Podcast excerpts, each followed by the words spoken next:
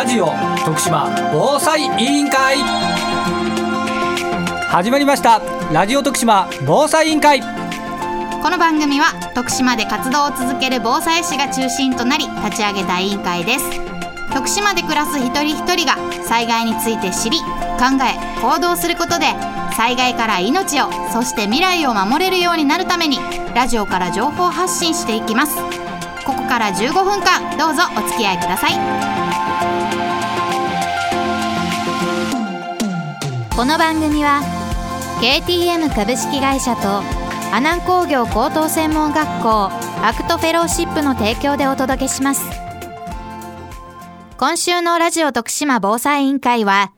令和4年度フレアキャンパス企画委託事業家族で防災スイッチオンみんなでできる防災減災アクションの様子をお届けします。え今日は令和4年度フレアキャンパス企画委託事業家族で防災スイッチオン。みんなでできる防災減災アクションにご来場いただきましてありがとうございます。オンラインで入っていただいている皆さんもこんにちは。聞こえてますか？えー、私は徳島ママ防災士の会スイッチの、えー、代表をさせていただいております。瀬戸恵と言います。よろしくお願いします。えこの後午後3時までこちらフレア徳島2階にある会場で徳島の子どもたちが取り組む防災活動発表。えそして過去の災害から学ぶ地域のラジオ局と子どもたちとの取り組みのパネルディスカッションを行いたいと思っております。えー、イベントや発表、パネルディスカッションに参加いただいた皆さんの防災・減災を考えるきっかけやヒントに、えー、今日出会ってもらえると嬉しいなという思いをいっぱい詰めて、えー、今回のイベントを企画させてもらいました。えこのイベントを行っているのは、今年2月に立ち上げた、え徳島ママ防災士の会スイッチのメンバーです。えー、徳島ママ防災士の会スイッチはですね徳島県内で防災士の資格を取得する母親ママ防災士が集いまして子どもたちと共に、防災について学んだり、親子を対象にした防災のイベントや講座を開催しています。より多くの子育て世帯の皆さんが感じる災害への不安の解消そして備えのきっかけになれば嬉しいです。えー、今日もいろいろなワークショップや展示をしています気になることがあれば近くのママ防災士に声かけてください。えー、では、えー、ここからは徳島県内で防災・減災に取り組む児童生徒発表に移りますさあ続きましてはですね徳島市にある学校のクラブ活動として防災に取り組む城之内中等教育学校高等学校防災クラブの防災クラブ活動紹介です。発表をしてくれるのは城之内中等教育学校高等学校防災クラブの2年生新見真由さんそして佐藤あゆかさんです。よろしくお願いします。これから城之内中等教育学校高等学校の防災クラブの発表を始めます。発表者は新見真由と佐藤あゆかです。よろしくお願いします。はじめに学校の説明をします。現在高校3年生は城之内高校生。中学1年生から高校2年生は中等教育学校生となっています。令和4年で最後の高等学校生が卒業し令和5年度からは中等教育学校となります生徒数は中等前期420名中等後期と高校3年生480名で学校の職員を合わせておよそ1000名が一緒に学校生活をしています。城之内は民谷地区の吉野川沿いに位置し有事に予想される被害としては地震による液状化現象で避難経路の使用困難化があり南海トラフ巨大地震の津波浸水危険水位は1.8メートルとされています。また吉野川堤防決壊による浸水被害は3メートルから5メートルとなっています。次に城之内防災クラブについて説明します。城之内防災クラブとは防災士の資格を持つ生徒や防災に興味関心がある生徒で構成する自主活動組織です。メンバーは運動部の生徒文化部の生徒などさまざまな生徒で構成されています。活動は月に2回程度で1時間から2時間程度です。校内の防災活動防災学習防災に関する啓発活動や校内の設備の防災化校外施設の見学防災活動への参加などを行っています。それでは主な活動を紹介します。令和3年度で行った活動は経路図の更新避難所運営ゲーム防災センター見学城之内版避難所運営ゲームの作成外部講師の方による防災学習防災ラジオ番組への出演炊き出し訓練防災クラブ交流会などです。では詳しく説明していきます。6月に避難経路図避難経路図の更新を行いました。避難している時や確認する時に見やすい場所をチェックしそのポイントに沿って新しい経路図に張り替えていきました。この活動では先生や生徒に限らず学校にいる誰もが素早く安全に避難できるよう工夫しました。7月に前期生と後期生高校生それぞれに分かれて避難所運営ゲームを行いました。一人一人の情報が書かれたカードをもとにして避難者の対応を考えていきました。避難所でそれぞれの状況に合わせた対応を瞬時に判断するのは難しいと感じ改めて対策が必要なことを実感しました。8月に徳島県立防災センターに行きました。地震体験消火体験防雨体験などにチャレンジしました。その後の講座では段ボールを使って簡易トイレや簡易ベッドを作りました。座ったり寝たりしても潰れず思っていたよりも頑丈で驚きました。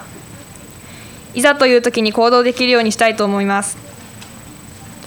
10月に先ほど紹介した避難所運営ゲームで用いるカードの地名を城之内の近くの地名に変えて城之内版避難所運営ゲームを作成しました。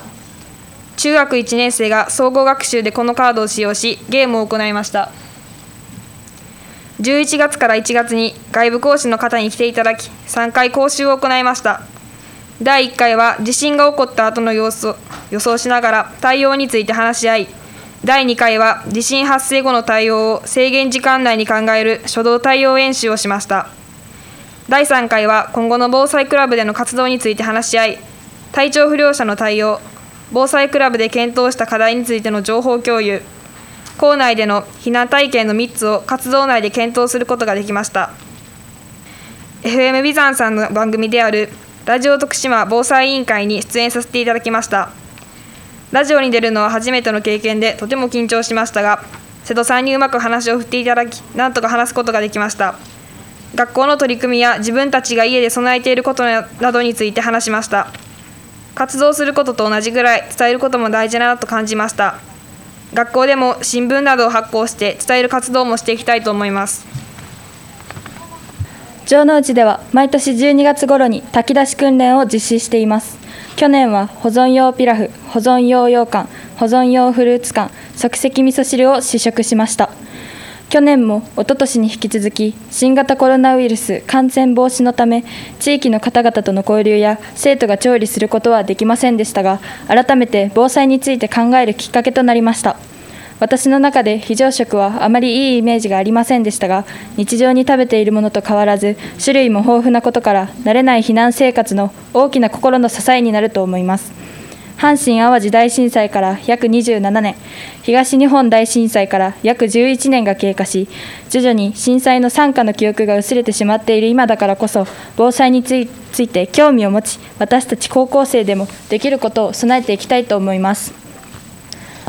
今年の夏休みを利用し令和4年度の活動予定となっていた北断震災記念公園野島断層保存館に行ってきました。実際に阪神・淡路大震災を研究した方がお話ししてくださり当時の中学生高校生が書いた日記も伺うことができました。予期できない震災が突然起こった時の不安や大切な人と別れてしまった悲しみすべてが文章に含まれているようで心苦しくなりました。大震災をまだ体験したことのない私たちにとってとても貴重な経験となりました。今後の城之内中等教育学校高等学校の防災クラブの活動予定は避難所運営ゲーム簡易トレ作り避難所開設訓練炊き出し訓練です。その中の避難所運営ゲーム簡易トイレ作りは高校1年生の学年行事として行われる予定です。新年度のアイスブレーキングを目標に多くの人が防災に興味を持ち身近に感じてもらえるように実施したいと思います。避難所開設訓練は城之内防災クラブにとって初めての試みです。震災時地域の方々の命を守るための避難所をスムーズに開設できるよう学校にある備品を実際に使用し練習を行います。また今年こそは近隣の小学生と一緒に炊き出し訓練を行いたいと考えています。ご清聴ありがとうございましたありがとうございました。え城之内中等教育学校高等学校防災クラブの皆さんに今一度大きな拍手をお送りください。ありがとうございました。お話の中にありましたハグゲーム避難所運営ゲーム。城之内版を作ってあの取り組まれたということで私たちもあの実際ハグゲームやってみたんですけれどもよりリアルな、えー作り込みをされてるのをちょっとぜひ見てみたいなというふうに思いました。ありがとうございました。あと非常食の実食もされているということで今日はあの後ろでアレルギー対応の非常食っていうのもね展示しているので皆さんよかったら見て帰っていただけたらなと思います。ということでこの時間はですね徳島県内で防災減災に取り組む児童生徒の活動発表と題して3組の皆さんに発表していただきました。生命保険損害保険のことなら総合代理店 KTM 株式会社合理的な保険と質の高いサービスを提供することによって経済的保障と安定を図ることができます。金融商品は目に見えない商品ですが安心をお届けします。KTM 株式会社。お送りしてきましたラジオ徳島防災委員会今週はここまで